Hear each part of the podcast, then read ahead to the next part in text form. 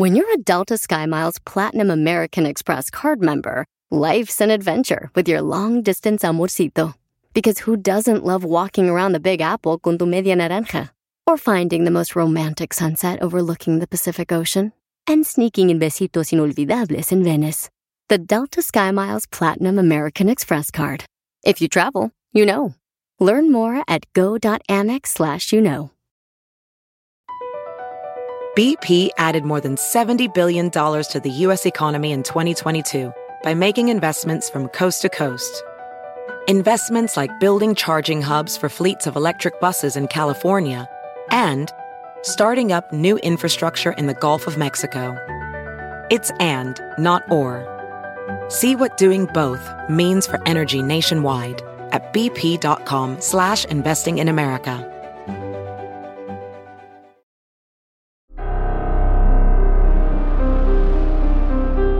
En Código Misterio encontrarás temas relacionados con energías, cuarzos, sanaciones, meditación, ovnis, fantasmas, pirámides, misterios inexplicables, culturas antiguas y continentes desaparecidos. Pero también nos remontaremos al conocimiento de nuestros ancestros para vivir una vida más sencilla pero plena. Bienvenidos.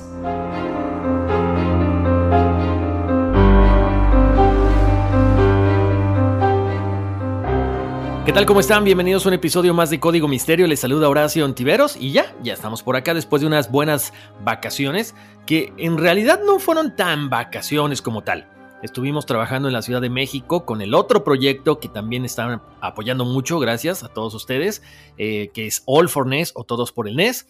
Estuvimos por la Ciudad de México, pues ya saben, haciendo algunas cosas de trabajo, pero también estuvimos investigando para hacer el tema de esta semana, así que gracias, gracias a la gente que le gustó el episodio sorpresa, no se lo esperaban, así que bueno, pues eh, nos divertimos ahí un poquito con todas las respuestas en las redes sociales. Oigan, ya estamos por acá eh, con un tema muy interesante, pues ¿qué les puedo decir? Vamos a hablar de lugares misteriosos, eh, también podríamos hablar de tesoros ocultos, de culturas antiguas que tendría que ver con los egipcios, los sumerios, Lemuria y quizá otros continentes perdidos.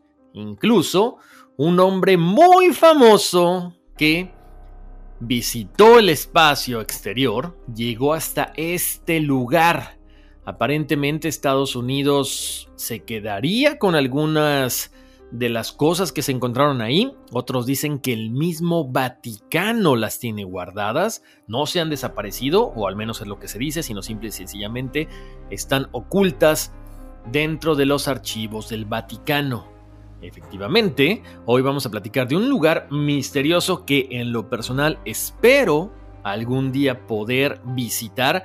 No sé si me adentre, ahora sí que hasta las entrañas de estas cavernas, pero seguramente por lo menos por afuerita será interesante conocer. Hoy vamos a hablar acerca de el misterio de la cueva de los tallos, así que bueno, pues bienvenidos a un episodio más de Código Misterio, ya saben que las redes sociales para que vayan viendo pues todo lo que es la investigación, algunas fotografías, ilustraciones y demás, están en Facebook y en Instagram como Código Misterio. También nos pueden descargar en Apple Podcast, Google Podcast, Spotify, Pandora y pasar la voz de que estamos cada lunes con episodio nuevo. Próximamente, como les he estado comentando, estamos preparando lo que son los chats de los martes para regresar en vivo con todos ustedes con temas también muy interesantes. También los martes y los viernes estamos conectados con el Tarzán y sus jaladas a través de Radio Láser allá en lo que es la parte de la costa oeste. Bueno, pues vamos a iniciar con este tema tan misterioso, tan intrigante acerca pues de este lugar, ¿no? Esta cueva de los tallos en Ecuador es una cavidad muy profunda que lo que llama la atención para muchos investigadores es que tiene trazos muy precisos en la roca, como si hubieran hecho, eh, como si los hubieran hecho con máquinas. Entonces, esta formación se estima que tiene por lo menos 200 millones de años. Todas las estructuras que hay adentro no se sabe de cuándo son, pero vamos a platicar de todo eso el día de hoy.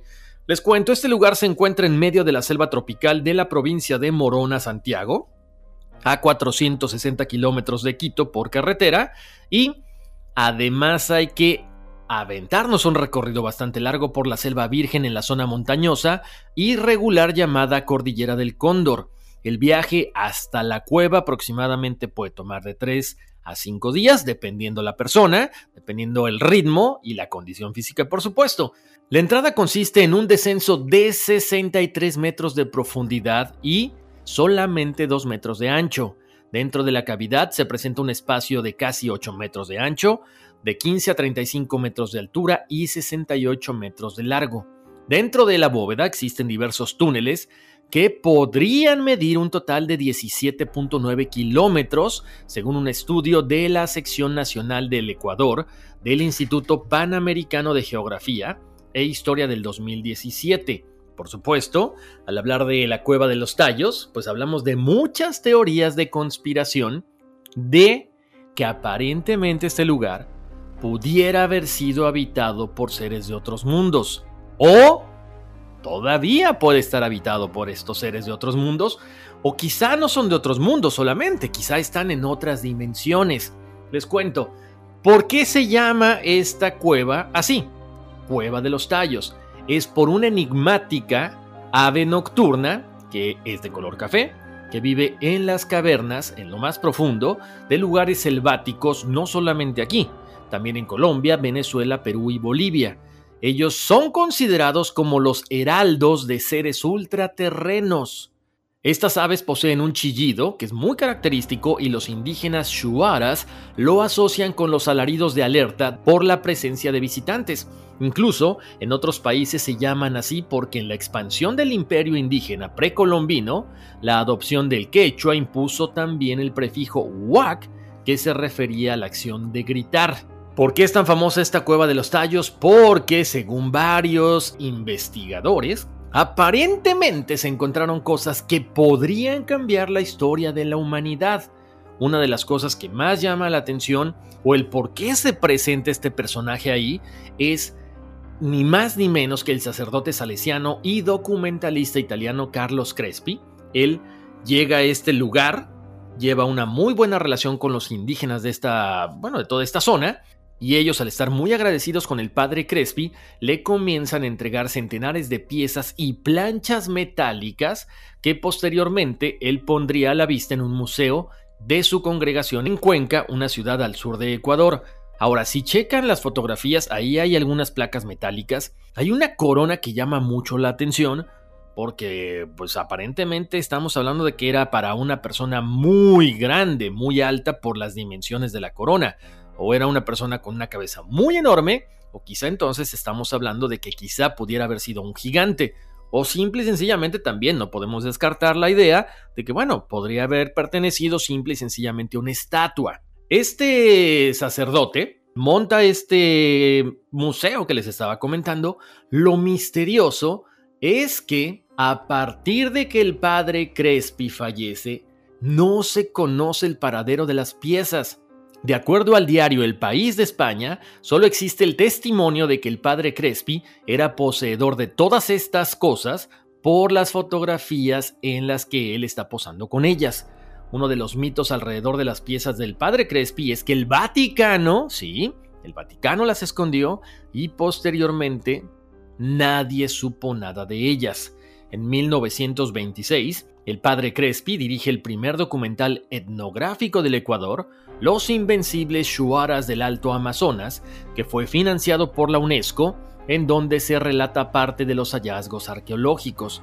Entre las piezas encontradas, pongan mucha atención, se encuentran planchas metálicas con grabados que recuerdan a la mitología sumeria extendida en Asia Occidental 2900 años antes de Cristo y que relatan la historia de la humanidad y la relación con seres venidos del cielo, habitantes de la tierra, del océano o del inframundo.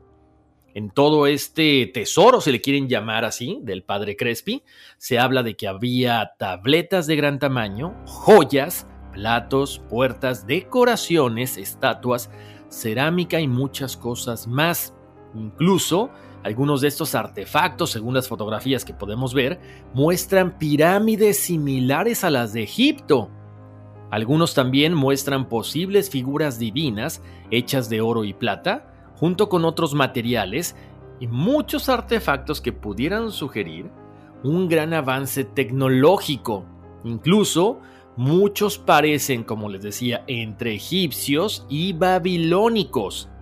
Muchos profesionales, muchos investigadores, aparentemente visitaron al padre Crespi para ver su museo. Fueron muchísimas organizaciones desde universidades, funcionarios de la iglesia, profesores, arqueólogos, antropólogos y muchos personajes más.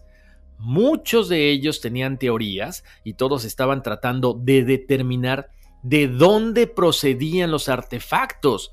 Como les decía, para el padre Crespi estos fueron regalos de la gente local que lo querían mucho. ¿Por qué? Pues porque había pasado mucho tiempo con ellos y ellos le agradecían mostrándole estos regalos que decían que sacaban de lo más profundo de la cueva de los tallos. Tan, tan, tan. Bueno, para la década de 1960 se produce este incendio que les comentaba, aparentemente se destruye el museo, pero no todas las cosas que estaban ahí. Entonces, si se pudieron salvar la mayoría de estos artefactos y durante los siguientes 15 años los almacenó en su casa, en el pasillo, en todo lo que estaba alrededor de, de donde él vivía, pues entonces, ¿qué pasó con todo esto? Porque aparentemente se mantuvieron a salvo hasta 1982 cuando fallece. Entonces ahí nos queda la duda. ¿Se los llevó el Vaticano? ¿Se los, eh, no sé, los confiscaron una vez más los indígenas y los regresaron a la cueva de los tallos? Bueno, ahí está la duda, ¿no?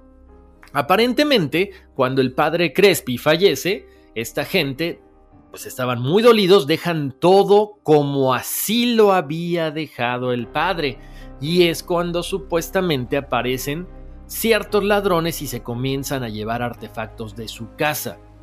La cosa más interesante es que, bueno, nunca han aparecido en museos ni con coleccionistas de arte privados, sino que simple y sencillamente se esfumaron de la faz de la Tierra. Les cuento, para 1973, Eric von Daniken escribe sobre una enigmática estructura donde los libros estaban hechos de metal, quizá de oro, y que la región cercana a la cueva eran evidencia de una civilización extremadamente avanzada o quizá extraterrestre. Ahí estamos hablando ya de que se empieza a hablar acerca de la cueva de los tallos a un nivel mucho mayor, a un nivel global. Les cuento, aquí ya entra uno de los nombres más importantes y uno de los investigadores que aparentemente tuvo acceso a todo esto que les estaba comentando, esta biblioteca, estos lugares, y él es Juan Morix.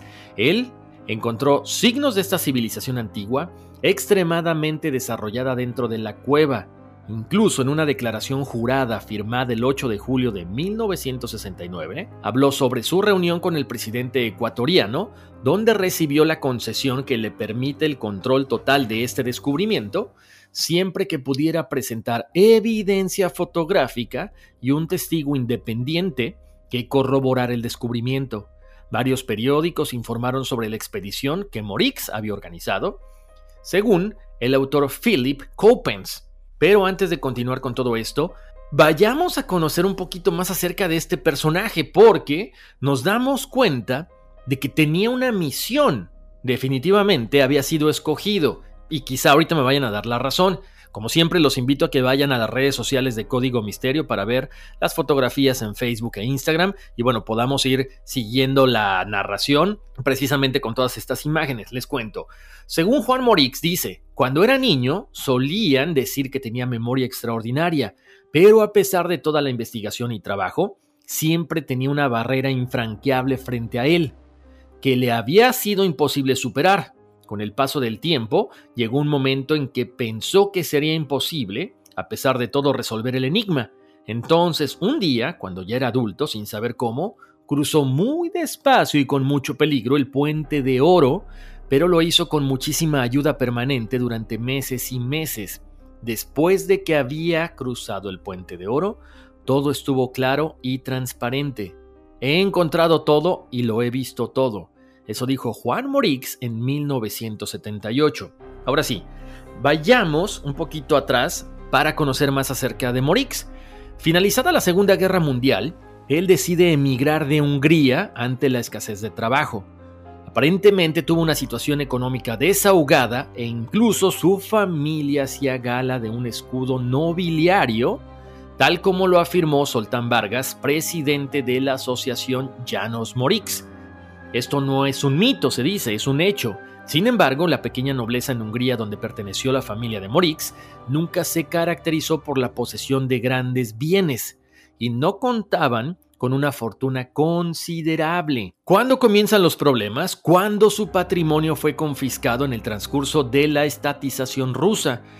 Lo cierto es que con el tiempo Morix abandona su país por su rechazo al comunismo. Por lo tanto, él bueno, aparentemente también abandona Hungría porque... Porque aparentemente el gobierno comunista lo habría condenado a muerte. Por lo tanto, en la década de los 50, con tan solo 27 años de edad, es cuando llega a Sudamérica, específicamente a Argentina.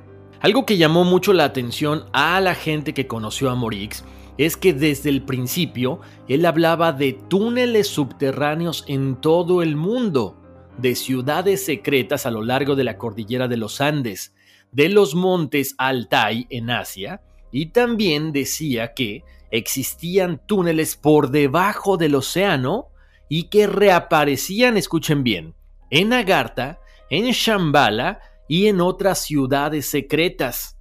Él daba charlas en un instituto, daba conferencias en la Universidad Kennedy acerca de todo esto que a él le fascinaba y un día de julio del año 1967 es cuando decide que quiere aventurarse y buscar la entrada al mundo subterráneo en América. Pasaron más o menos dos o tres años, él mandaba telegramas y cartas y con una de ellas envió fotos en blanco y negro de las cuevas, que además fueron de tal impacto que fueron publicadas por el diario El Clarín. Como les decía, aquí hay algo que llama mucho la atención para los expertos. ¿Cómo es que Morix sabía tanto acerca del mundo subterráneo? Para muchos en esos momentos era un material tabú, muchos eran como aparentemente invenciones de él, pero también otras personas rumoraban que él tenía mucha información del campo esotérico porque estaba relacionado con asociaciones enigmáticas y órdenes místicas que lo habrían instruido en todas estas cosas, en estos misterios. Es por eso que Morix, previo a su aventura ecuatoriana, ya se había internado en cavernas de antiguas montañas, de antiguos volcanes, en Argentina, en Paraguay, Bolivia, Perú y Venezuela, tratando de encontrar no solamente estas evidencias, sino también, bueno, ir poco a poco teniendo más conocimiento acerca de estos túneles que él mencionaba tanto. También aparece un título fechado en 1963 que llama mucho la atención porque se demuestra que él era aprendiz del idioma sumerio, algo completamente raro para esa época. Durante su preparación, se comenta que Morix acudió a la cátedra dictada por Badini Jos Ferenc en Buenos Aires. Él era un gran defensor de la tesis que vinculaba el pasado húngaro con Sumeria y él fue de gran influencia en el trabajo de Morix, más allá de que sus ideas, por supuesto, hubieran traspasado fronteras. Otro autor que también influyó mucho en las ideas de Morix era el escritor argentino Florencio de Basaldúa, que creía en la existencia de un antiguo continente desaparecido llamado Austerria. Esta tierra anterior, que se supone fue previa a Lemuria, se había extendido por todo el planeta, pero había sucumbido tras un cataclismo. Algunos de los supervivientes se habían ocultado en el interior de la Tierra, tal como se evidencia en uno de los trabajos más importantes que se llama La Mágica Herné, que era una novela iniciática y que fue fuertemente ligada a la cueva de los tallos. Después de todo este aprendizaje, después de conocer a estos dos personajes, es cuando Morix elige ir a Ecuador para probar sus teorías. Él comenta en determinado momento en 1970 que había encontrado en un mundo subterráneo unas láminas de oro grabadas que él quería preservar porque ahí estaba la puerta al mundo subterráneo y era el inicio de una nueva época. Les cuento otra cosa. También, obviamente, esto era lo más reciente, pero él ya había estudiado muchas cosas más, pues aparentemente por la relación que tenía con todas estas sociedades secretas. Otra de las cosas que también comenta Morix es que en el año 1000 de nuestra era cristiana en Hungría reinaba Esteban I, quien decretó la destrucción de toda escritura cuneiforme antigua magyar. Se recorrieron pueblos y aldeas, se buscaron todas las bibliotecas y toda inscripción que fuera cuneiforme. Esta fue borrada y destruida. Naturalmente, el rey Esteban I fue posteriormente canonizado y desde entonces se le llama como San Esteban de Hungría. Cuando en el año 1000 San Esteban dio la orden de destruir todo lo que recordaba la antigua religión de los magiares, los sumos pontífices magiares decidieron retirar de Hungría láminas grabadas en oro que se dice que se ocultaron. Por lo tanto, él pensaba que este tesoro de los magiares no solo se había escondido en cavernas de Europa, sino también en América, específicamente la cueva de los tallos.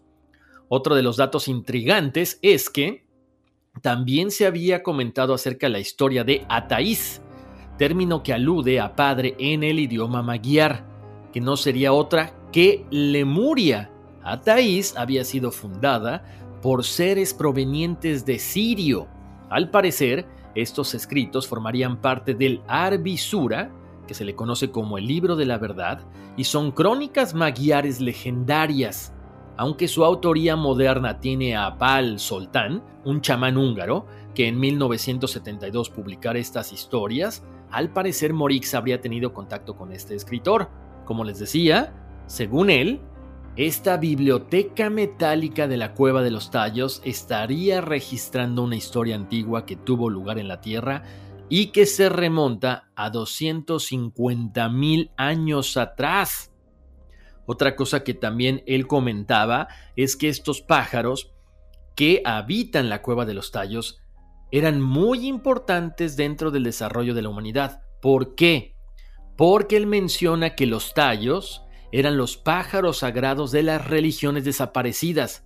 Él decía que los caldeos, los asirios, los habían adorado y que en la liturgia de algunas religiones vivas como el cristianismo, el Espíritu Santo provenía del tallo de este pájaro al cual se le rendía culto en todo el mundo y que además puede sostenerse en pleno vuelo en un mismo punto como se les conoce a los colibrís o picaflores. ¿Qué pasa con todas estas tribus que están alrededor de la cueva de los tallos? Bueno, ellos mencionan que todas estas cuevas fueron morada, fueron casa de antiguas razas gigantes que habían construido esos accesos refugiándose después de un diluvio en todo el mundo.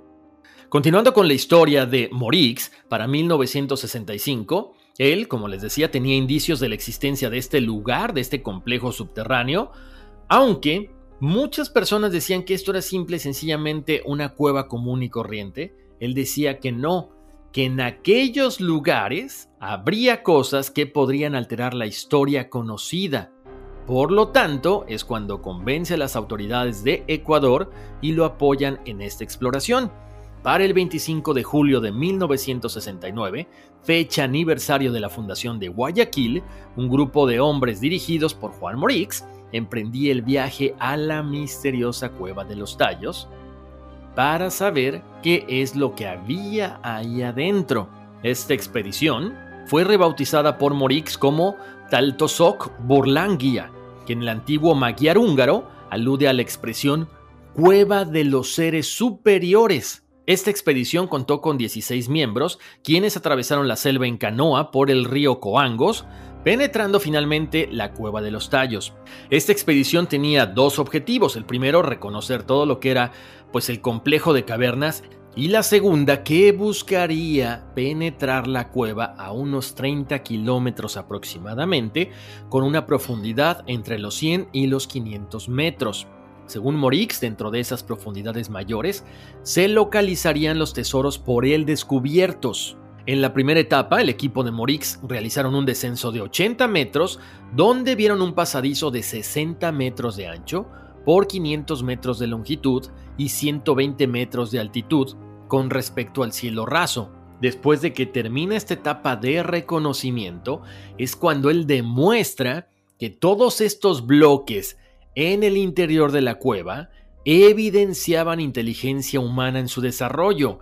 Vayan a ver las fotografías, hay ángulos de 90 grados, las paredes, el techo, todo está con una precisión increíble, cortado como si fuera por una máquina o quizá por un rayo láser.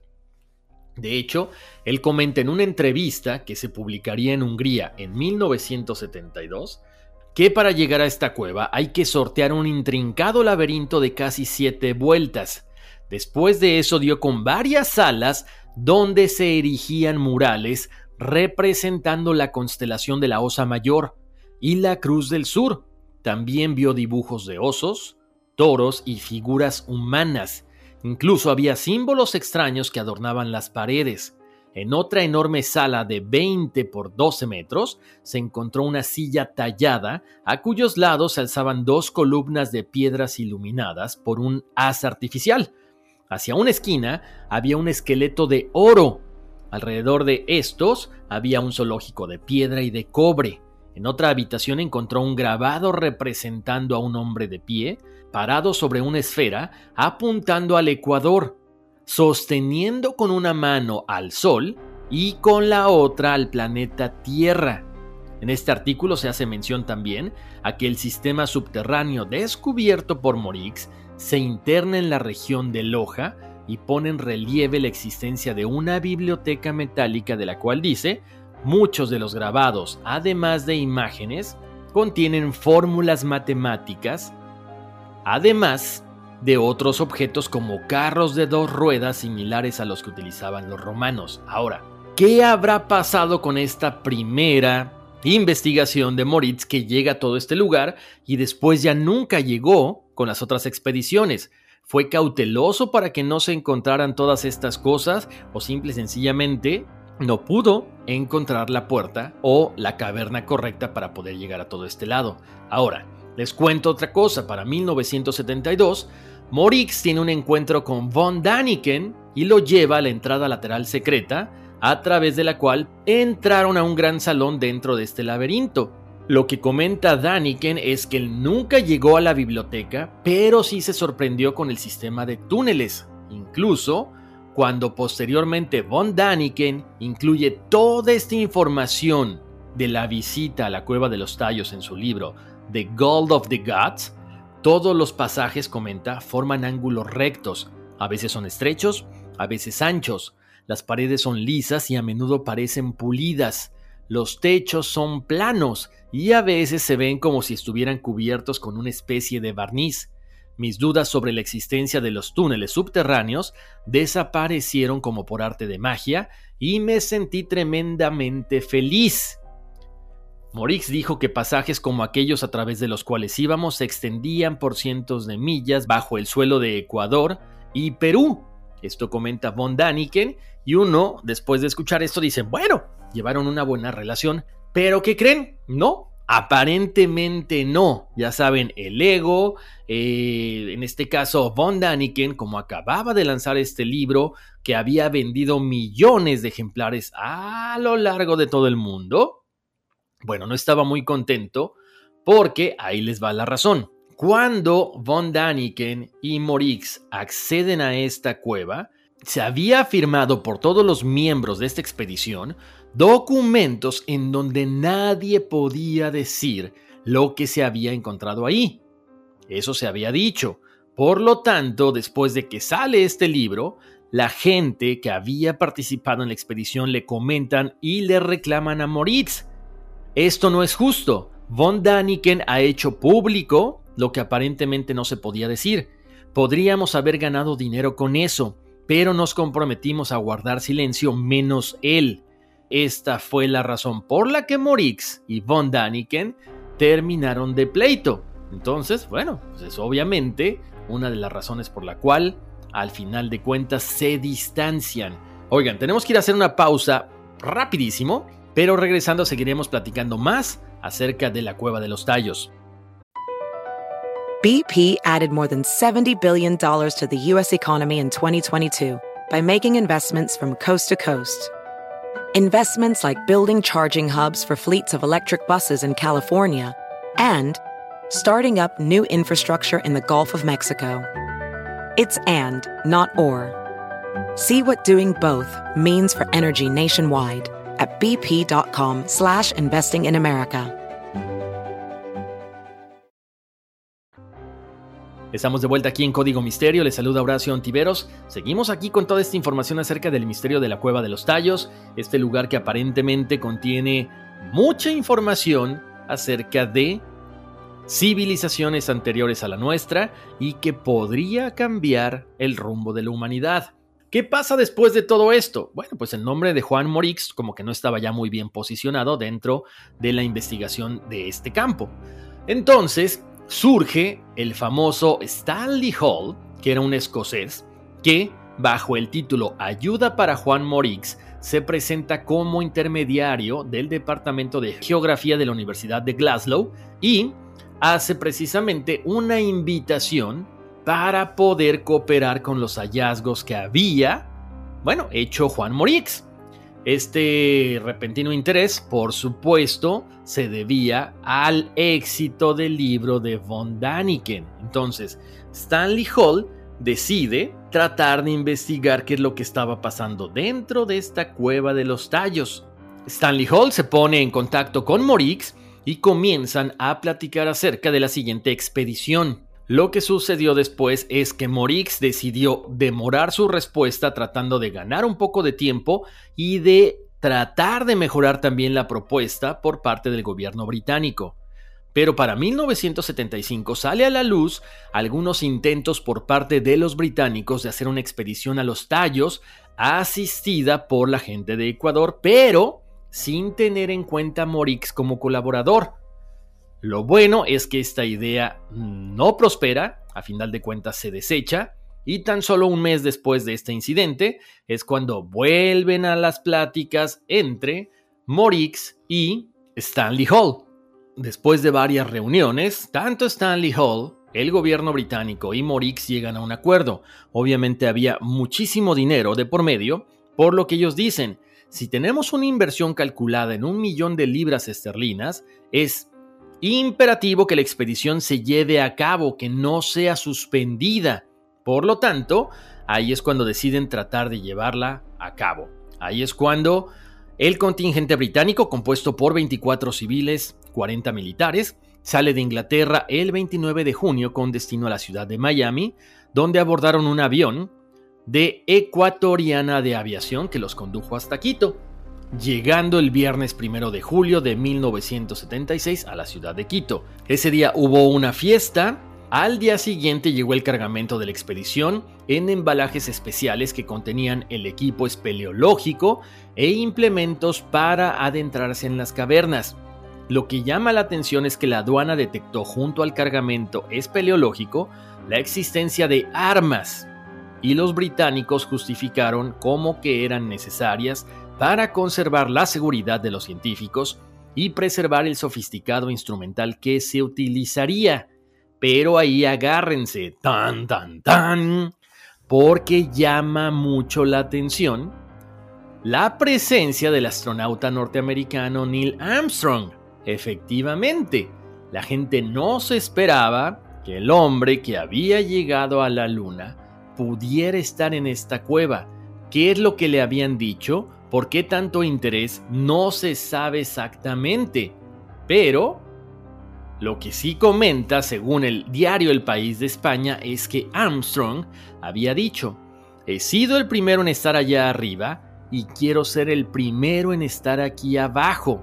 Pero eso no fue todo, porque aparentemente se llevaron varios objetos de la cueva que ahorita les voy a comentar. Además de estos tres personajes principales, el equipo también incluyó ocho espeleólogos británicos experimentados que exploraron a fondo la cueva y realizaron una encuesta precisa para producir un mapa detallado de este lugar.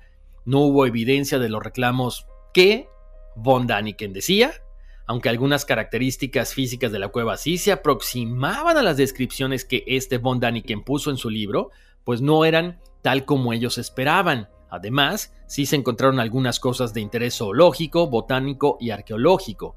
El investigador principal se reunió con la fuente indígena de Morix, quien afirmó que habían investigado la cueva equivocada y que la cueva real era secreta. Se los he estado comentando. Quizá los aborígenes, los indígenas de esta región no querían que gente extraña, gente extranjera, pudieran llegar hasta este tesoro.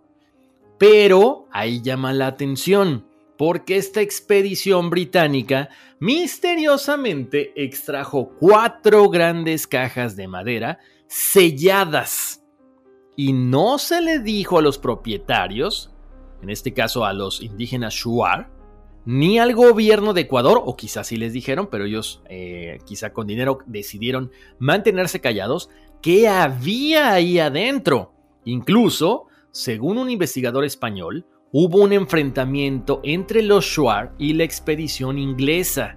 A final de cuentas, estas cuatro cajas de madera fueron sacadas de ahí y nunca se ha sabido qué había ahí adentro. Las huellas más antiguas de este lugar, de estas cuevas, datan del periodo paleolítico superior, donde la cueva proporcionó protección durante el final de la glaciación.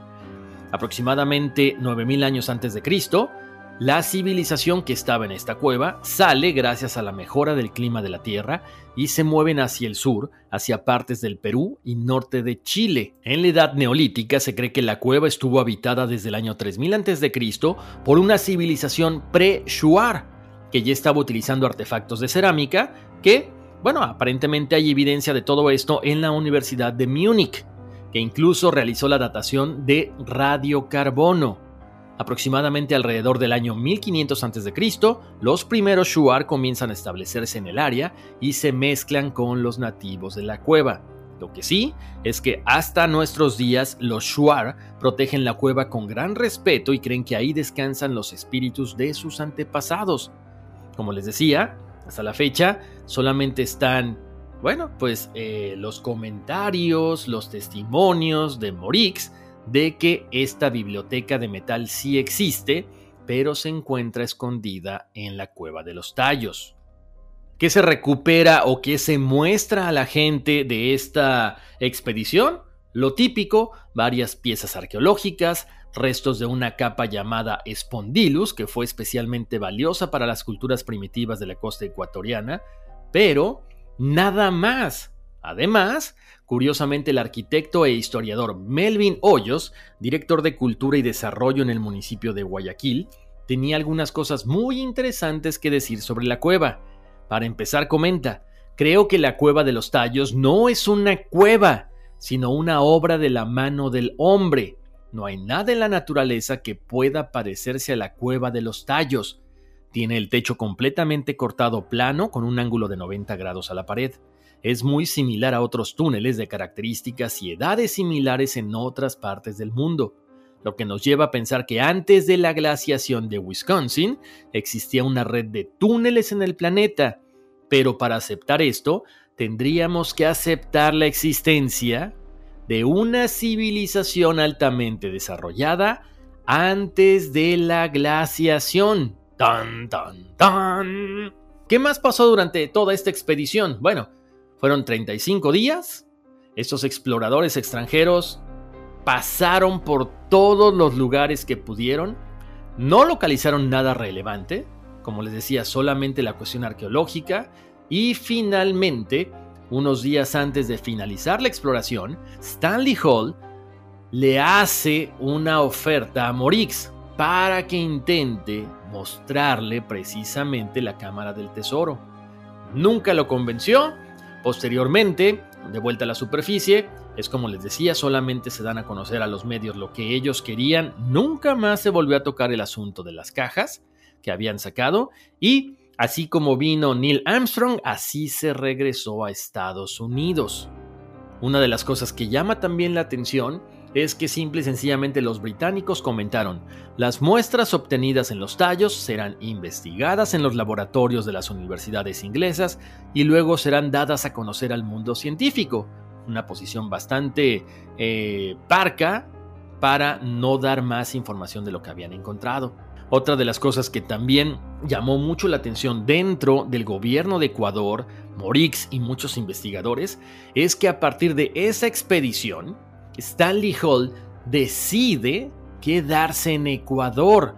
No sabemos si para no enfrentar precisamente al gobierno que había pagado el millón de libras esterlinas por esta expedición, o simple y sencillamente porque a él también le interesaba conocer más acerca de todas estas civilizaciones antiguas. Ahí les va. Como les digo, creo que aquí en este caso todas estas personas juegan un papel muy importante, porque aparentemente tenía muchos intereses místicos porque algo le había sucedido a él también en cuestiones espirituales.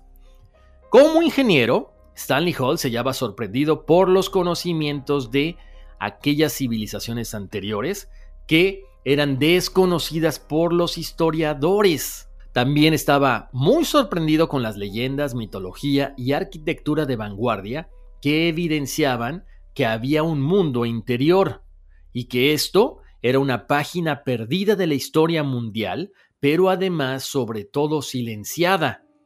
Los tempranos trabajos del estudioso ruso Immanuel Velikovsky quien en 1950 publicó Mundos en Colisión, también armó un gran revuelo en la parte académica porque él decía que en el planeta Tierra habían sucedido antiguas catástrofes, llevando al colapso a una serie de civilizaciones y este autor se transformó en alguien muy influyente en su vida.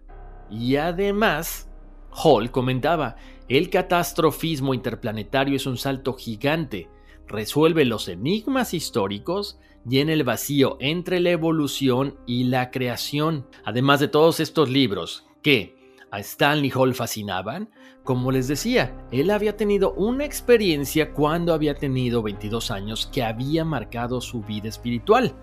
Él dice que cuando una luz blanquecina y brillante se materializara dentro de su cuarto, aquel fenómeno le dejó una huella imborrable por lo tanto, había dejado una huella en su alma interna y había decidido tratar de investigar qué es lo que pasaba en la parte espiritual. Incluso, décadas más tarde, daría a luz el Grail Scope, que definiera como una metodología de trabajo en la búsqueda de incesantes respuestas.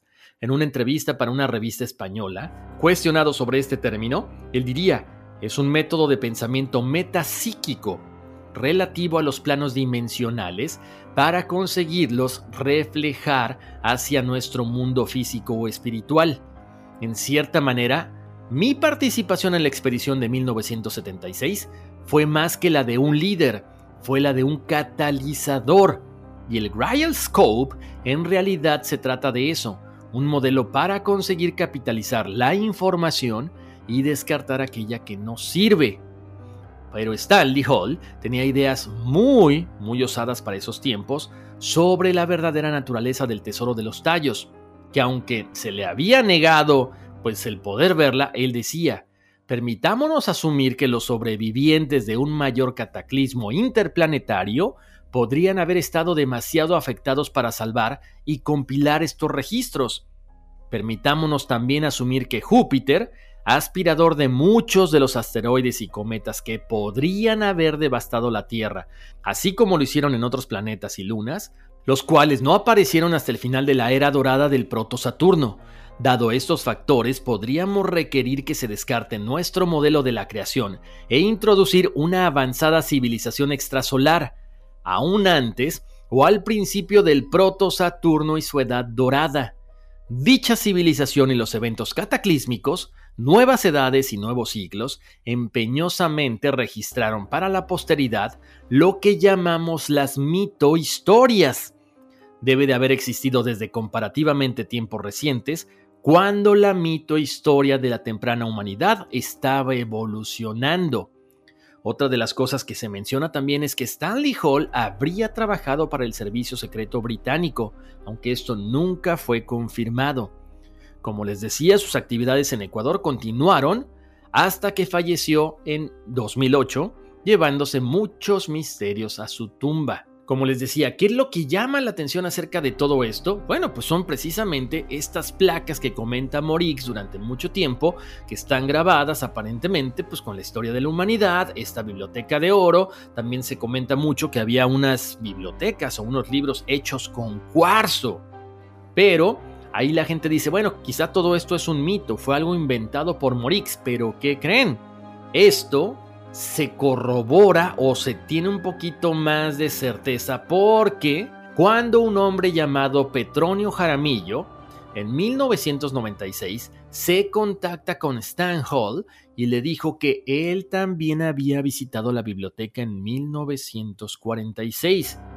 Lo más interesante es que poco antes de poder reunirse Petronio con Stan Hall en 1998, Jaramillo fue asesinado cerca de su casa.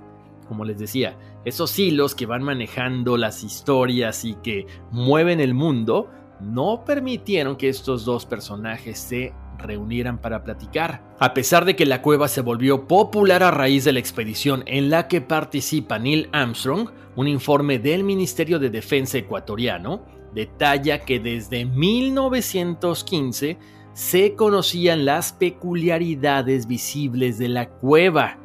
O sea que esto no es nuevo. Entonces, ahí nos damos cuenta de que nos van soltando la información como a ellos les conviene. Los misterios de la cueva de los tallos han sido comparados con las líneas de Nazca.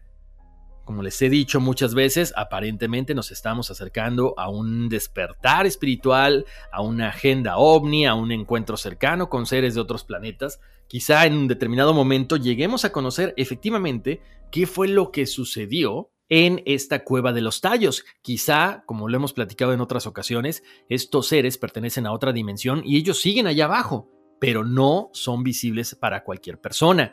Quizá estos registros, esta biblioteca de oro, estas placas, está allá abajo, pero han ido cambiando, pero están en otra dimensión y quizá Morix en su momento pudo acceder a esto en un universo paralelo, no lo sabemos, como siempre me encantaría conocer qué es lo que piensan ustedes acerca de el misterio de la cueva de los tallos, qué hizo Neil Armstrong, que había dentro de estas cuatro cajas que se recuperaron de la cueva de los tallos. Por favor, escríbanme a mi correo electrónico contacto arroba códigomisterio.com, dejen sus mensajes en las redes sociales Código Misterio en Facebook y en Instagram, pasen la voz de que estamos en todas las plataformas, Apple Podcast, Google Podcast, Pandora también estamos y por favor, sugerencias y cualquier cosa siempre son bienvenidas. Muchísimas gracias por su atención. Les mando abrazos, muchas bendiciones. Estemos atentos a todo lo que sucede allá afuera. Tengamos siempre nuestro celular a la mano porque se están dando muchos avistamientos, no solamente de naves solas, se están viendo muchos enjambres, muchas naves por todo el mundo.